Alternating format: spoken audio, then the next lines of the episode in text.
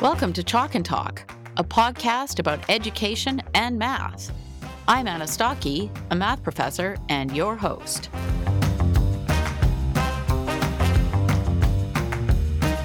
You are listening to episode 16 of Chalk and Talk. This was my first week of classes and my favorite time of year. Whether you're a teacher, a post secondary instructor, or a parent, I hope you have a fantastic school year. I have an amazing back to school episode for you. I had the pleasure of talking to cognitive psychologist Dr. Dan Willingham. You may have heard of him. He wrote the best selling book, Why Don't Students Like School?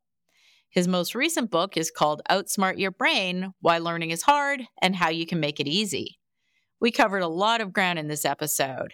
Some of the discussion relates to high school or post secondary students, but a lot of the conversation is applicable across all levels of teaching.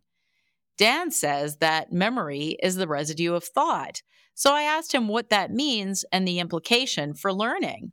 We talked about how we can help students recognize and solve variations in math problems, and he offered advice for when students face setbacks. We discussed some effective and ineffective study techniques how to get students to use notes effectively, and much more. But first, I asked Dan to address the learning styles myth.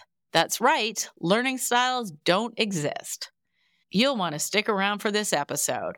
After talking to Dan, I felt energized as we head into a new school year. I hope you enjoy our conversation as much as I did. Now, without further ado, let's get started. I am really excited because I have Dr. Dan Willingham joining me today from Virginia. He is a professor of psychology at the University of Virginia. He is a renowned cognitive psychologist with a PhD from Harvard. He studies human learning and the application of cognitive psychology to K 12 and post secondary education. He is the author of nine books, including the bestseller, Why Don't Students Like School? And the first one I read was When Can You Trust the Experts? How to Tell Good Science from Bad in Education. His most recent book, which I just finished, is fantastic. It's called Outsmart Your Brain Why Learning is Hard and How You Can Make It Easy. And we'll talk a lot about that book today. He writes the Ask the Cognitive Psychologist column for American Educator magazine and he frequently writes digestible articles for the public and teachers on cognitive science and learning. He's received numerous well deserved honors, including the Outstanding Public Communication of Education Research Award from the American Educational Research Association. And in 2017, he was appointed by President Obama to serve as a member of the National Board for Education Sciences. I'm so delighted to have you here today, Dan. Welcome to my podcast. Thanks so much. Delighted to be here. So let's jump right in. You're very knowledgeable, and there are so many things that I want to talk to you about. But I thought the best thing to start with was a common myth, and that's the learning styles theory. I'll try to explain this, and you can correct me if I'm wrong. But the basic idea is that people learn best according to their particular learning style usually classified as visual, auditory, or kinesthetic, which is movement. And you have a great YouTube video on this that I've shown many times to education students. And they're always really shocked to hear that learning styles actually don't exist. In fact, in your book, you write that 90% of the public believe that the learning styles theory is true. So, can you please tell the listeners about what the scientific evidence actually says about learning styles? Sure. And by the way, that 90% figure is is really surprising. No one had really looked into this until maybe 10 years or so or so ago. And there have been a number of surveys of the public and, and different sort of subpopulations, teachers and future teachers and so on. And this has been in like South America, Central America, Western Europe, parts of Asia, and North America. And that 90% figure seems to hold everywhere. So it's really become something that seems like it's just common knowledge. I always point out, like, when people ask me, why does everyone believe learning styles is scientifically supported if there's, in fact, not good scientific evidence for it? And I point out there's lots of things like that that just seem like common knowledge. For me, like Dan, is the atomic theory right? Well, sure, it's got to be right. I mean, like you just hear about it all the time. It's got to be that, that that's accepted. I don't know what the experiments are. And I think learning styles theory has become like that.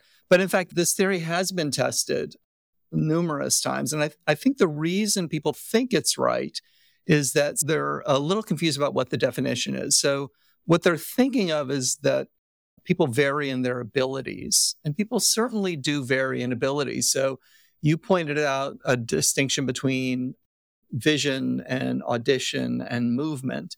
And people vary in those, you know, some people do have a better visual memory or a better auditory memory.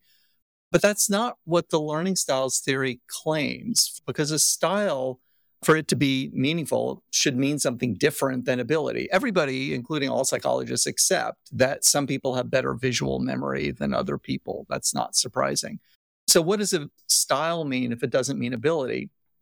Well, it's supposed to be just sort of like your preferred way of doing things. I think the best analogy is through sports. So you can have two basketball players, for example, who are of equal ability but have different styles of play on the court. One is a very aggressive player, whereas the other is a very conservative in their shot making. That's sort of what style is supposed to mean. It's supposed to be just like your preference of how to do things, not that you're better at doing them. And testing whether or not the idea is right is straightforward. You just either encourage or prevent someone from engaging in their preferred style. So you have two groups of subjects, and to keep things simple, we'll just make it vision and hearing. And you have a visual experience and an auditory experience that you can give subjects. So some people might see a silent movie that tells a story, and other people are listening to someone read a comparable story aloud. And then some of your subjects are supposedly visual learners, some of them are auditory learners. So, depending on which story they're experiencing, they're either getting something that is in tune with their learning style or something that is not in tune with their learning style. And then you can test their benefit from the experience either by their understanding of the story or their memory for the story a few days later. And what you expect is if you've honored their learning style, they're going to perform better on the test.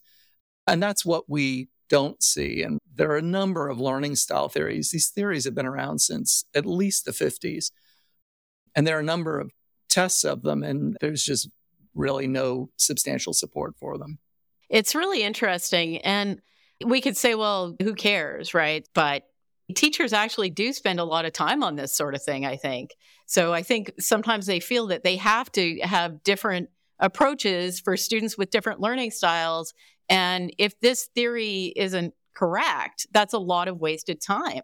I also think that students sometimes they have it in their mind that they have to learn in a particular way. Students have even said that to me. Well, I'm a visual learner and this way of teaching doesn't suit my learning style. So it is important that people actually realize that this theory isn't correct. Would you agree?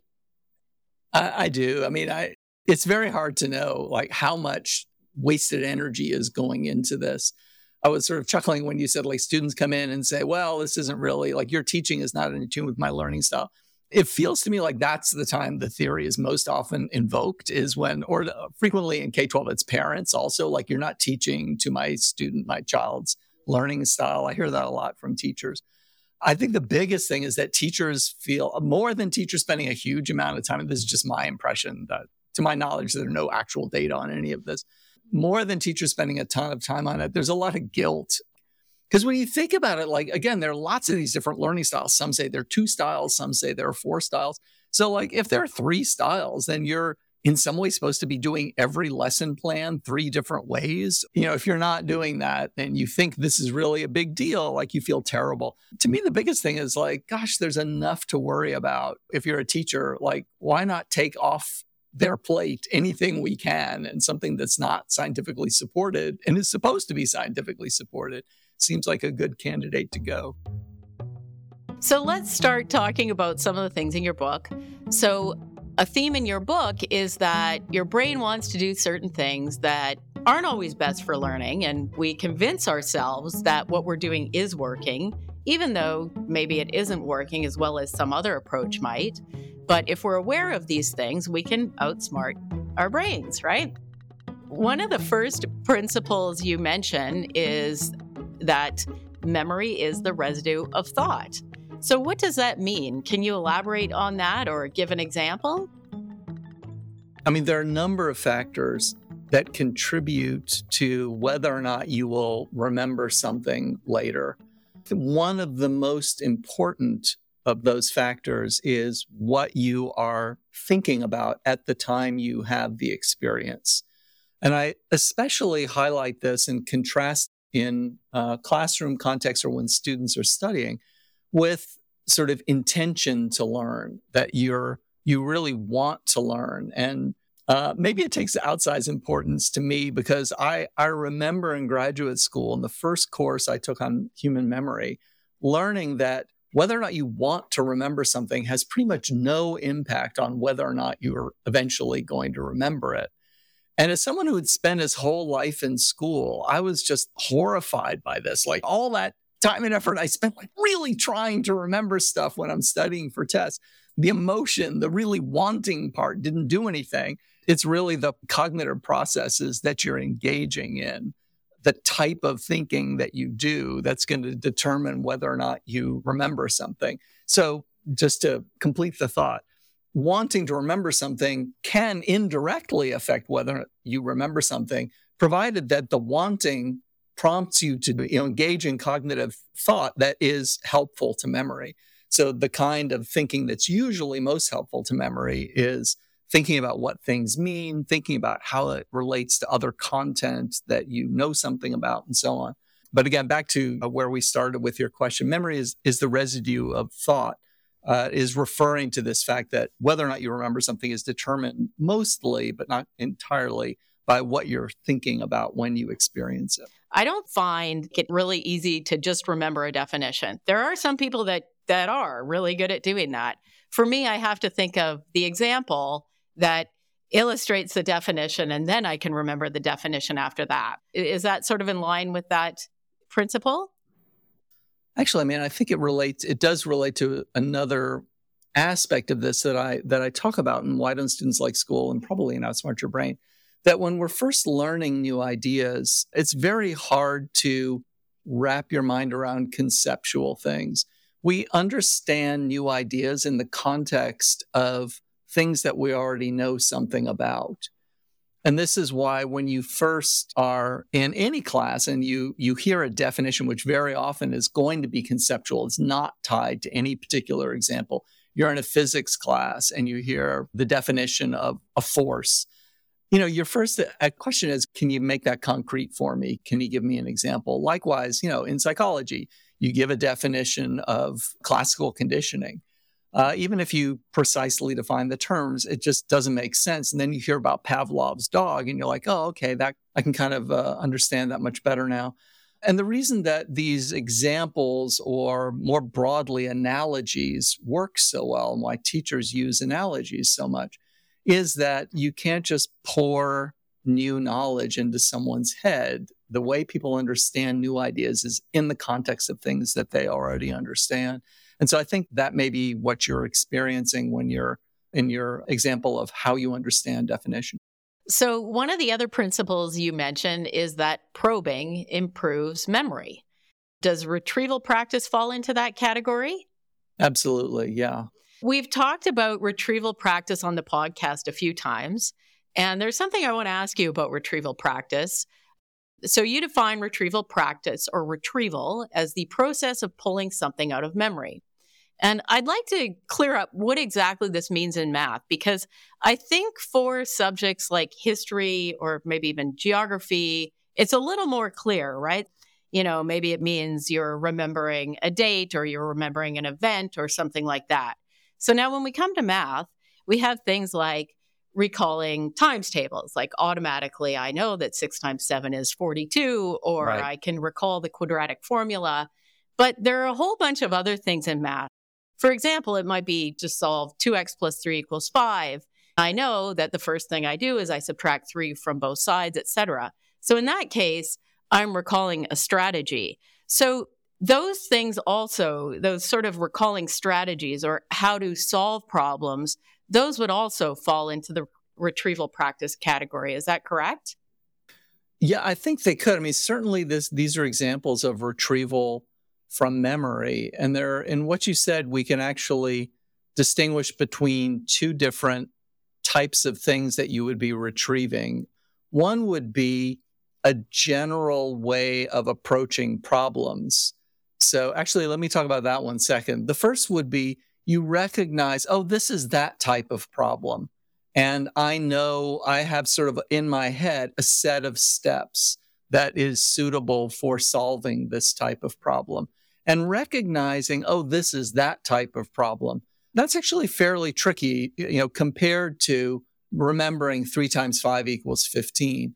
First of all, it can be a fuzzy set, but even if it's not a fuzzy set, it can have different surface structures. So you can have a problem that at root, the same problem mathematically, it has sort of different, what we would call surface features. In one case, the problem looks like it's a, a, something to do with kids marching around a soccer field playing band instruments. And in another case, it's to do with cells growing in a petri dish right? So, I mean, this is very familiar to every teacher of mathematics. Word problems kids find confusing because they know the principle and they don't recognize they know the principle. So that's one type of retrieval is getting to the point where you reliably see, oh, this is that type of problem. You, you see sort of the underlying structure of the problem. Uh, the other is what I started with, which is you don't recognize this is that type of problem, but you're doesn't mean you're lost, right? You don't say, you don't just say like, oh, well, I don't know a formula for this problem, therefore I can't solve it. You've got a bag of tricks that you try, different things that you know might make this problem more manageable and start moving you towards a solution. So, yes, both of those would be instances of retrieval from memory. And we'll come back to this a bit. And I just wanted to talk a little more about something you said there. And this is actually a really difficult thing with teaching mathematics. So you give students a bunch of problems to do. And then if you vary the problem a little bit, the student often yeah. doesn't know what to do. And to the teacher, it seems obvious. You know, like I have all these techniques in my brain and I can tell that this is just a variation of that problem, not a big deal. So for example, it might be to sort of keep it simple, it might be something like students know how to find the area of a circle when they're given the radius, and they know that the radius is half the diameter. But then you give them a problem where you ask them to find the area of a circle, and now you've given them the diameter, and they're not able to see that they can put these things together. We never did this. This is unfair. Yeah, you, exactly. So you'll hear students say that, that you didn't do anything like that in class, right? Where, as to me, no, this is just almost exactly like what I've been doing in class. So what's going on with that sort of thing?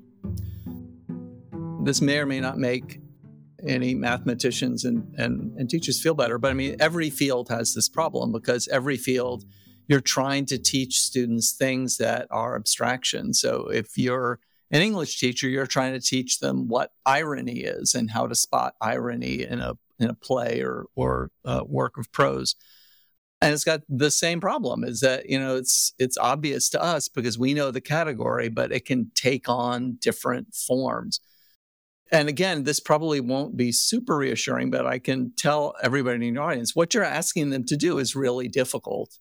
I think of learning new concepts as sort of happening in stages. The first step of understanding is it makes sense when someone else explains it, and I can follow along and feel like, yeah, that hangs together. The second step is I can explain it to someone else. The third step is I can start to spot new examples of it. And that's what we're working with here. The first thing I'll say is that the obvious way this happens is you see lots of examples of it. And we sort of know this that even if you don't explicitly do anything, my example in the book, I think, is rate, time, distance problems. And, you know, and I give the example, I think of my daughter when she was in fourth grade. In real time, I was having a conversation with her about going to Florida, and it was clear rate time distance made no sense to her at all. I knew she had learned this in school. I knew she was successful in solving these problems because my wife, her mother, was her teacher. And so I was very aware of what was happening in the classroom, but she couldn't do it at all. But of course, adults, you know, have no problem with rate time distance problems. And that's because we've done a lot of them. So the, the next question is Is there anything you can do that's a little faster if you don't want to wait eight or 10 years or however it is for experience? The best answer we have is problem comparison. So if you give students several different versions of a problem where they need to calculate the area of a circle and ask the students not just to work the problems, but to compare the problems. This is a variation. Think about what you do when you compare. You're finding the elements that the problems have in common. And if they've got different sort of cover stories, all they have in common is that they require the same, you know, they've got the same underlying mathematics. So memory being the residue of thought, you're really highlighting for them and getting them to think about the relevant mathematics. And so problem comparison seems to help some. That's very helpful. And uh, seeing lots of problems. I've been teaching for 20 years or something like that. And what I can say is just after seeing lots of different types of problems and doing more and more problems, eventually somehow this works. Exactly. You just see it. Yeah.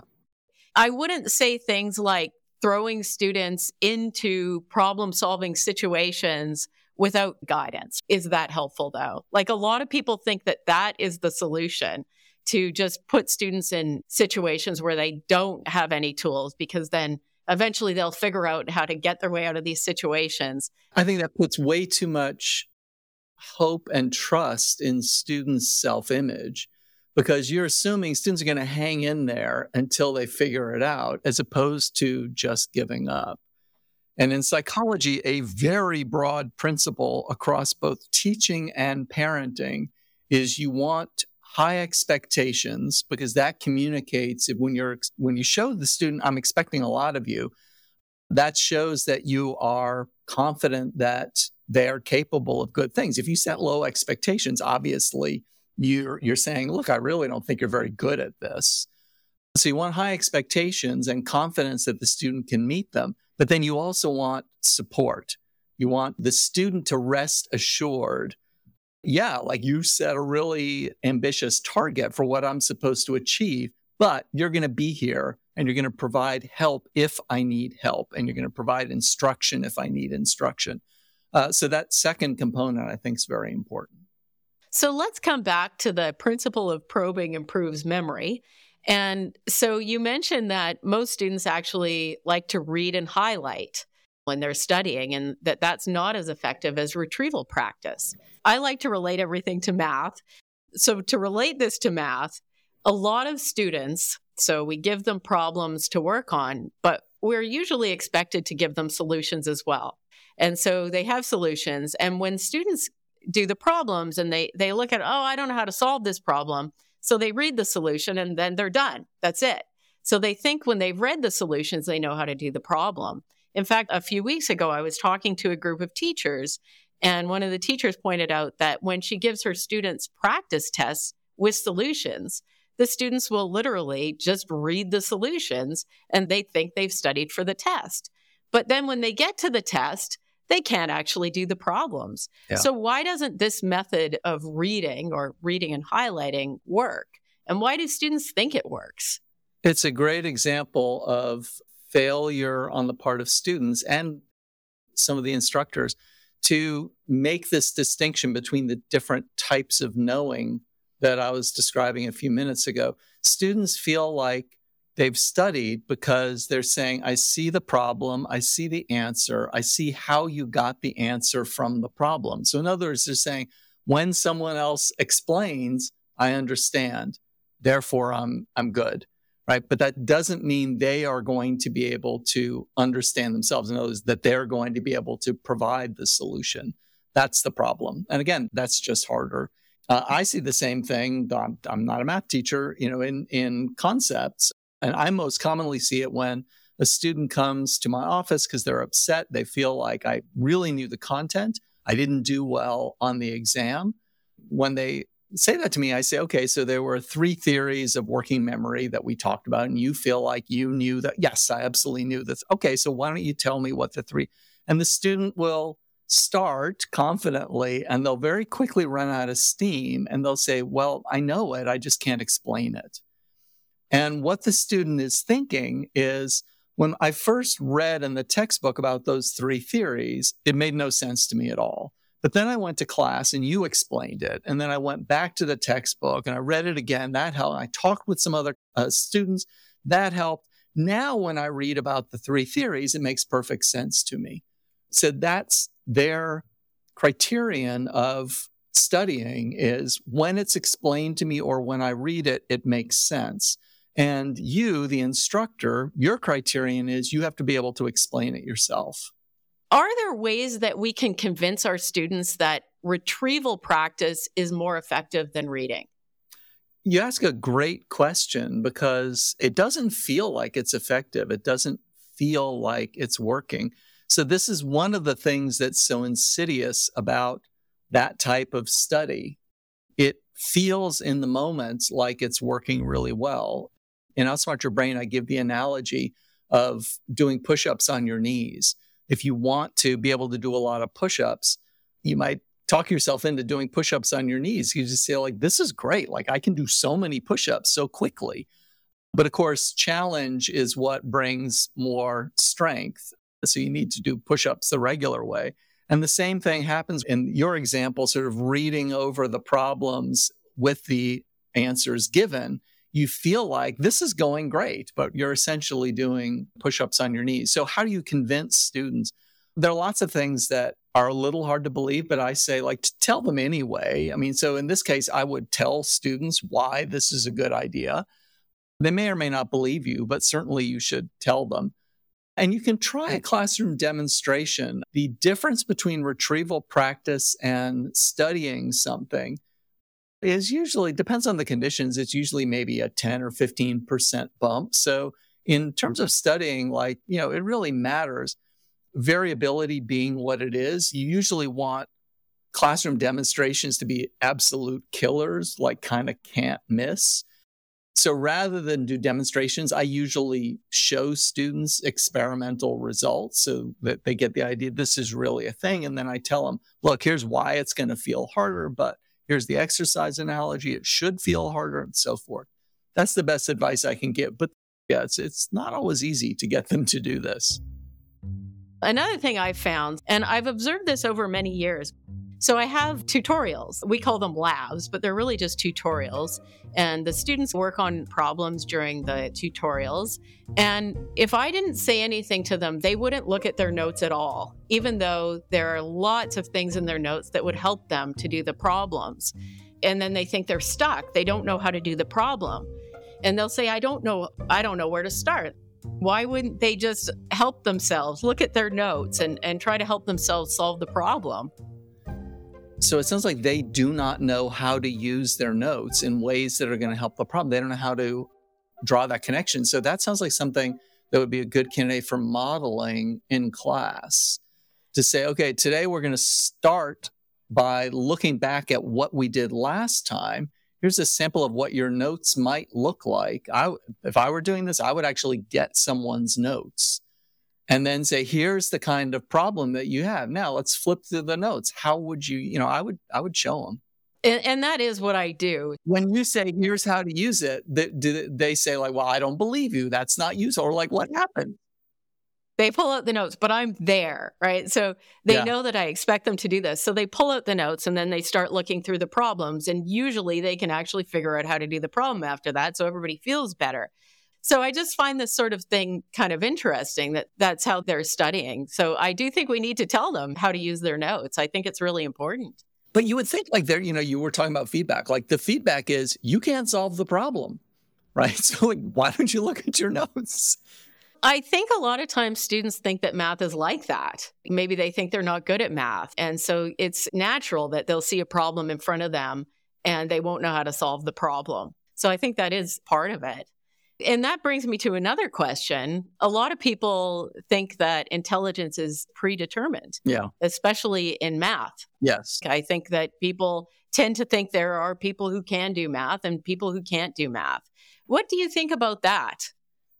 So I think those are two separate questions that I would give overlapping answers to, but not identical answers to. So there's no doubt that genetics has an impact on intelligence. There's tons and tons of data that indicates that's true.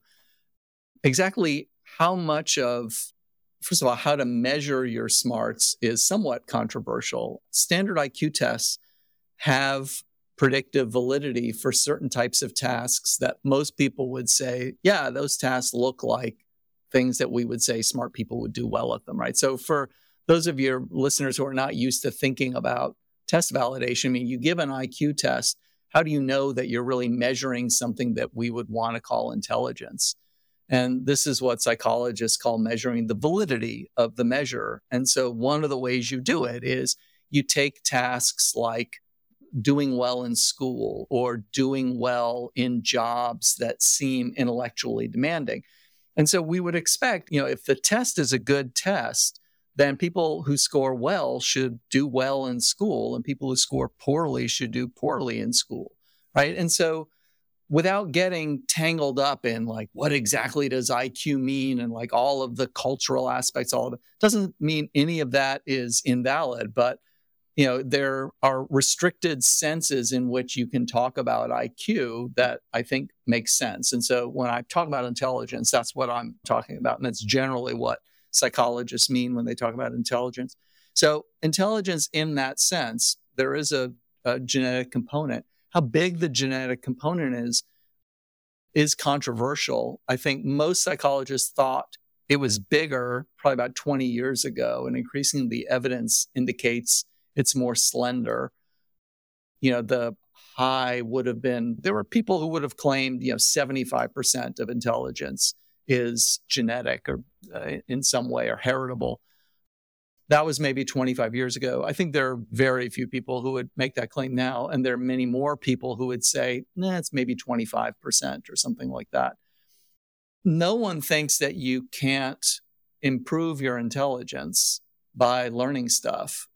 So, what we call intelligence, you absolutely can get smarter by broadening your exposure to things, learning more stuff. And if you just look at an intelligence test, the, you know, the gold standard intelligence test, have a lot of stuff on your ability to think through problems is based in no small part in your exposure to that kind of content. Now, math is a little different. Once again, it's heritable and there's a genetic component to it. And we certainly feel that some people just sort of seem to take to math like a duck to water and other people really don't. People also clearly take this much farther than they should in terms of thinking of themselves as not a math person. Like this is is just completely hopeless for them. I actually wrote an article about 10 years ago or something that that basically claimed everybody with a very very small set of exceptions who have what is the mathematical equivalent of dyslexia where it's going to be very very difficult for that subgroup but there you're talking about like 3%, 5% of people.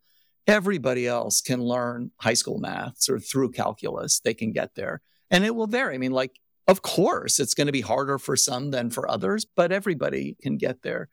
Math's a little different though, because it is so sequential and the foundation is not good for a lot of people. And when I say foundation, I'm talking about the stuff you learn in pre K and in kindergarten learning, having a sense of numerosity, linear numerosity, understanding the number line, understanding equality. The big problem, the way a lot of kids are taught math, is that you can sort of stumble along and solve problems without that foundational understanding because we were talking earlier in the in our discussion about recognizing problem types so you can recognize a certain number of problem types and know how to come up with correct answers without really deep understanding at all. And usually you hit a wall at algebra because suddenly there's not one type of problem, one solution. You're really, that's the first time most American kids are asked to problem solve. Like you have this toolbox that you can apply. And, you know, here's the problem figure out which tools are appropriate. And that's when most American kids get lost. You know, this is when people start to conclude, I'm not a math person. It's like, actually, you got bad instruction early on. You were able to make up for it but then it came back to haunt you probably in about eighth grade. You can still do it. But yes, unfortunately, you were missing that foundation. And so it's going to be a little harder for you.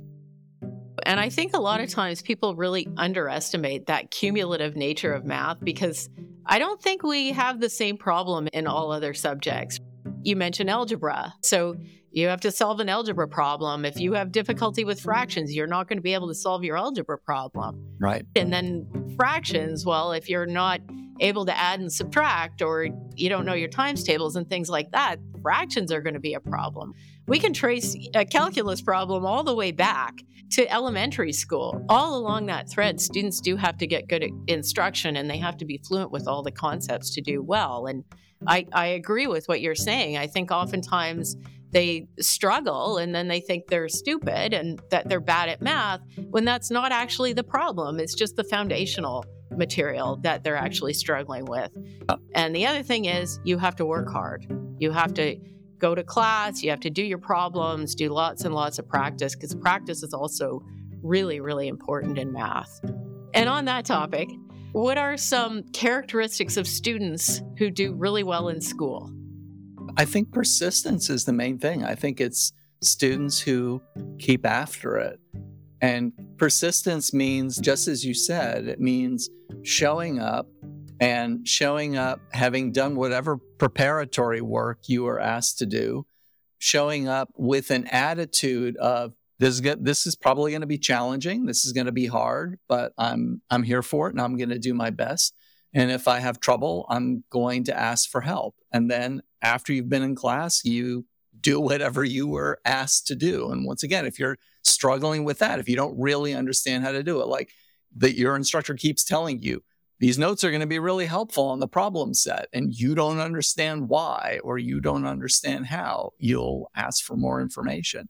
It sounds so simple, but it's not totally simple because it does require sort of self possession, it, it requires planning, and persistence itself is hard. And you have a lot of advice for students in your book. A lot of it is is really great for post-secondary students in particular or high school students like independent learners and and it would be helpful for the instructors of, of those students. So for example, you have a lot of advice about notes, taking notes and reorganizing notes and that sort of thing. So a lot of times instructors post their notes. So should students still take their own notes in class or should they just rely on the posted notes? I think it, it varies a little bit. And I invite instructors to think about the function of notes. And actually, there are surveys of students as young as middle school. If you ask them why are, why would anyone take notes, they give very good answers. There are basically two reasons. One is that the process of taking notes is itself good for memory. It focuses you. It helps ensure that you're paying attention. Memory is the residue of thought. It's helping you winnow down what's really the core idea here. And so you're thinking about the most important ideas the second function of notes is that it serves as a memory prompt or cue or hint later. Like you look at your written notes and it sort of takes you back to the understanding you had in class. Those two functions actually play off one another a little bit in note taking. Because on the one hand, you ask, like, should students take their own notes? Well, the memory function, clearly they should. Writing stuff down helps. So you want students taking their own notes. But on the other hand, students' notes tend not to be complete. So as memory hints later, they don't have hints for everything because they miss something like half of what the instructor thinks they're supposed to get. And so your notes are obviously going to be much more complete. They're going to be better organized. The student's going to have a better view of the lecture. So you would think, well, ideally, what, what should happen is I want students to take notes and then they get my notes afterwards. But we all know what's going to happen. Like if students know your notes are coming, they're not going to take very careful notes. And especially probably the students who most need to take good notes aren't really going to take notes. So that's not really an answer of what to do. It's an answer of like, here's some factors to think about if you're an instructor.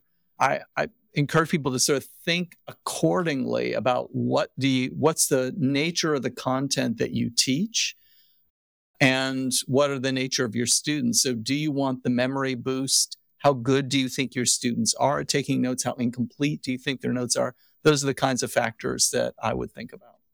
I actually didn't used to post notes ever because I wanted to make sure that students came to class and took notes. But then yeah. after COVID, I didn't want students to feel that they had to go to class when they were sick and maybe they'd be too afraid to ask someone else for the notes. But certainly, I have colleagues who are adamant that you must not post your notes because you want the students in class. Have you asked students sort of at the end of the semester, hey, you know, like this is a new policy for me. What do you think? Like, you make, you know, and it's anonymous. So, you know, for example, if I went to a no devices policy a few years ago, and I I made a habit of asking my students about that, and they were they were very candid. I was like very impressed by how they talked about that. And know, the upshot was really like I really didn't like it, but like I get it. And the other thing, I mean, you, if you separate the questions, what did you think about it, and then should I do that next year? there often will, in my experience anyway, I don't know of any data on this generally. My students are, you know, the question, should I do this for future students, does get them much more in the mode of, is this a good thing for learning in general? That's a good way to phrase it. Should we do this in the future for future yeah. students? That it's not about them. We should talk a bit about distractions and I mean, you're in class, you really need to concentrate on what your teacher or your professor is saying. And there are all sorts of things that cause distractions. And you mentioned one already that's devices. You have a device ban in your own classes. I do as well. But we'll see things like a bring your own device school with kids sitting there with cell phones all the time. What do you think about that? I do think it's a mistake. And I've been in classrooms that that work this way. If there's something that you want your students to do that requires a device, like it makes perfect sense to me to say, okay, everyone get out your laptop or tablet. Now you're going to do this and we're all working on this or whatever. And then once that's done, you put it away.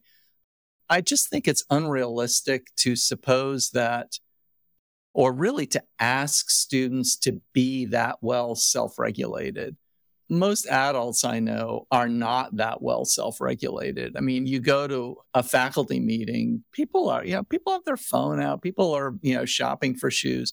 And and so I think students, if anything, have a much tougher time with that.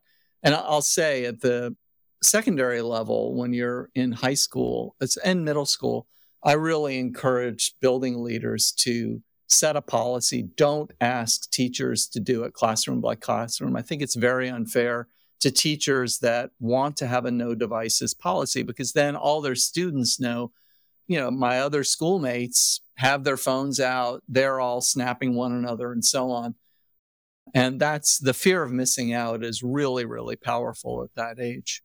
I think this is going to, we're going to see a shift because I think it's becoming very clear that they're really negatively impacting not just learning, but mental health, right? There are quite a few studies on this, I think, now. There's certainly a lot of concern, yeah. Another distraction that you talked about, and there are quite a few, there's procrastination, which is a big one. And I talked about that in, in another episode with Barb Oakley. But multitasking, and I guess that's the same idea, you know, cell phones, if you have your cell phone in front of you, before you know it, you're multitasking, or you're watching a video while you're doing your homework or Netflix. But you mentioned that actually data shows that students don't think that multitasking comes with a cost. Actually, it does come with a cost, right? It does. Yeah, absolutely. It's literally impossible to do two things at once. Even things that feel highly automated, very small effects, but just having the radio on in your car does make it a little more likely that you're going to get in a traffic accident. Now, we all want to listen to our radios, and so we sort of live with that as a nation. I don't know that what I just said is widely known. I- am sure that people in the insurance industry know about this. So, th- this is just a sort of an extreme example of the extent to which even something, so you're doing two tasks that are highly automated, listening to music, which seems like it would have no demand whatever, and then driving, which is something you, you know, most of us have been doing for years, and still there's a cost. So, yes, there's always a cost. Yes, people do underestimate it. When you get into a laboratory situation, you give people two tasks to do at once they do recognize like yeah i'm not doing this as well now. And you ask them so you know how much worse are you doing it like in terms of the task? Like what do you think your accuracy is now? And they and they consistently underestimate how much the cost is. But students yeah especially with media multitasking they think the cost is zero. They think having background music on or having uh, video on they consistently think there's just no costs at all now, music actually, they could be right, and this varies because music has two effects simultaneously. It distracts like everything else does, but music also energizes you, right? This is why people listen to music when they're working out. And so depending on what the task is and whether, you know, what your state is going into it, if you need energizing, it could be that there is a net neutral effect or even possibly a net positive effect of having some music on when you're doing a task. But it probably interferes. Most of the time, it probably interferes rather than helps. And you have this lovely video on TikTok that I just saw last week about setbacks as we are going into a new school year and you had some great advice for students for when they face setbacks, such as doing poorly on a test. When students do poorly on a test, a couple of things happen. So, the first thing is they react really emotionally, they get yeah. really upset. And then the second thing is they start having catastrophic thinking. They think, I don't belong here. I yeah. don't belong in school. Would you mind sharing some of that with us? This is evidence, right, that I don't belong here. I mean, I think a large part of the advice is recognize that this doesn't make sense. On TikTok, of course, you have to be sort of 90 seconds. One of the things that when I have a little bit longer to talk with students about this, I point out, especially if you're in higher education, like the admissions people really don't make mistakes. They don't let people in here who can't do the work. You absolutely can do the work. Doesn't mean it's easy for you and you may know people who have an easier time, but you you absolutely can do it. So don't conclude that you don't belong here. And obviously, pouring a lot of emotion into it is draining. And this is something that is in the past. And so instead, what you want to think about is what happened? Let me do some sort of analysis about what went wrong. Like I was trying to pass this math quiz. Here's what I did. Something about that didn't work. So, are my notes not very good? Did I not spend enough time with this? Did I try to study with someone who was not a good study partner? Usually, when you reflect on it that way, you kind of know what happened. And if you're uncertain, go talk to your instructor, talk it through with them because they'll probably be able to help you think that through. One of the things that it made me realize when we give students feedback for tests or when we give them the solution, sometimes they actually don't even look at it. And one of the reasons is because it makes them feel bad. I think we have to keep that in mind and find ways to make sure that students actually do get the feedback and take it seriously. One of the things I tell my students to sort of you know validate that feeling is like you you never really get over that. Like nobody wants nobody enjoys getting negative feedback and bad news and this is very commonly understood among academics when you start publishing papers is that you get these reviews from referees and people like can't stand to read them. Frequently we will have spent 2 years working on this paper we submit it and then we wait, you know, three or four months and we're every day we're like so excited to check our email. And then you just get knocked on the head. It feels horrible. And one of the, you know, skills that you have to learn one way or as or another as an academic is how do I make use of this negative feedback and set those feelings aside and try and benefit from this? It's not easy. I love the conclusion in your book about learning and fun. And you mentioned that a lot of people may think that students are more likely to learn and find things interesting if they choose what they want to learn. Yeah. But actually, we may find a subject really boring at first and then end up finding it fun. Would you mind elaborating on that a bit? There's a, a graphic in the book that I sort of depict a lot of what I've discussed in the book as sort of this virtuous cycle that the more you know about something, the easier it is to understand new content about it. And the more you understand the content, the more you remember it. And the more you remember it, the more you feel well prepared for exams. And it just sort of goes on and on. Like the more you get into this, the better things go. And so I point out that a lot of times people feel like the way you enter this virtuous cycle is through one part of it, which is I'm interested in this. Because if I'm interested, then I'll read. And if I read, then I'll understand. If I understand, then I'll remember and so on. But what I point out is like it is a cycle. You can enter anywhere and end up getting interested in something. And I think most of us have had that experience in school where there's a topic and you think like, oh, this sounds like it's going to be terrible. You may not love it, but once you understand it, you're like, okay, you know what? I actually kind of get it even if I don't love this, I can kind of see what other people get out of this and why they find this interesting. And so, yeah, that part of the book is both to acknowledge, because I did feel weird writing the book. Like the, the whole book is about like stuff you have to do for school. And so I was sort of writing it with an undertone. I didn't say this explicitly, but you could easily interpret it as, all right, guys, like we have to get through this somehow, right? I don't think of school that way. And I don't think of life that way. So I wanted part of it was just wanting to say, like, look, that's not that's not how I think.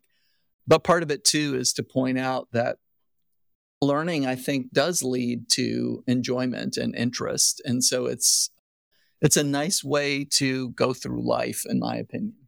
Just trying to learn new things and expose yourself to new things. And that's something to keep in mind at all levels. With children, too, that we can make them enjoy subjects. And once you've learned something and you've worked at it, it can be very enjoyable. I think that, especially for parents, modeling this not just as it relates to school, like, oh, but you know, look, I know you don't want to do your math, but math is really fun. That's important too. But also showing that that's the way you live your life all the time, because we all know there's what we say to our children, and then there's what we show our children, what we model. And so going through your daily life with curiosity and showing that you think learning new things is fun and exciting, that's what's really going to get your child to adopt those same attitudes. Very well said. A final question. So I teach at the university level, and I have to admit, I didn't hear much about cognitive science and how it relates to teaching and learning. And, you know, I have attended quite a few conferences on teaching at the post secondary level. And then when I talk to teachers or education students, I find that they also don't know that much about cognitive science and the way it can be applied in the classroom. This is really unfortunate because cognitive science tells us so much that can help us to be better teachers and our students to be better learners. So, why do you think that most educators aren't familiar with the research on how students learn and, and what can be done about it? That, that's a great question. I, do, um, I don't know the answer. I don't, at least in the States and in Canada, I, I don't know that there are good data on like what teachers and teacher candidates actually know about cognitive science. There was one study of American teachers that was conducted by a group called Deans for Impact, maybe three or four years ago. And it was fairly focused, but it, it did indicate that, yeah, there's a problem, as, as you implied.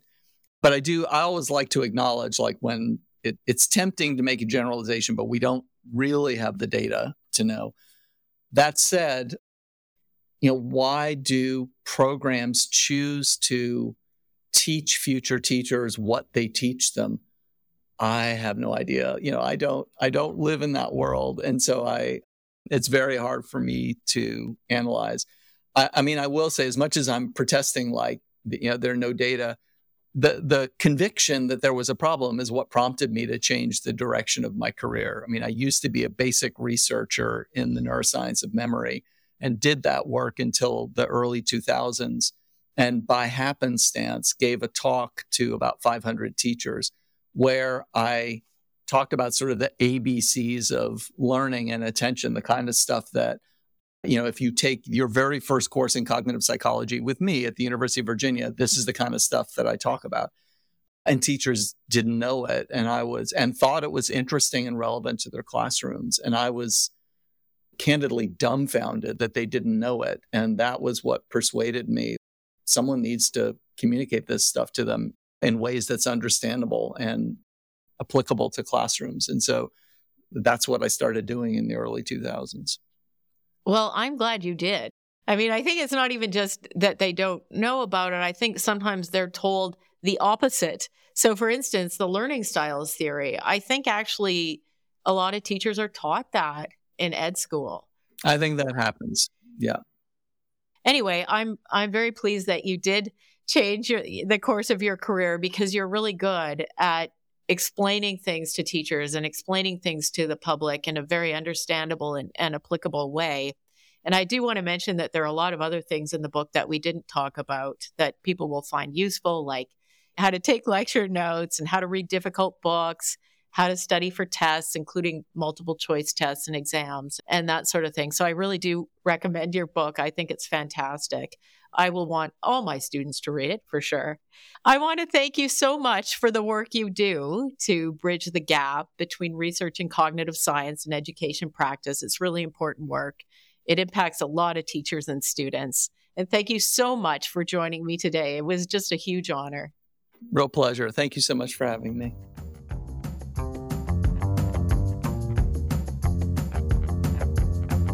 I hope you enjoyed today's episode of Chalk and Talk. Please go ahead and follow on your favorite podcast app so you can get new episodes delivered as they become available. You can follow me on Twitter for notifications or check out my website, annastokke.com, for more information. This podcast received funding through a University of Winnipeg Knowledge Mobilization and Community Impact Grant funded through the Anthony Swaity Knowledge Impact Fund.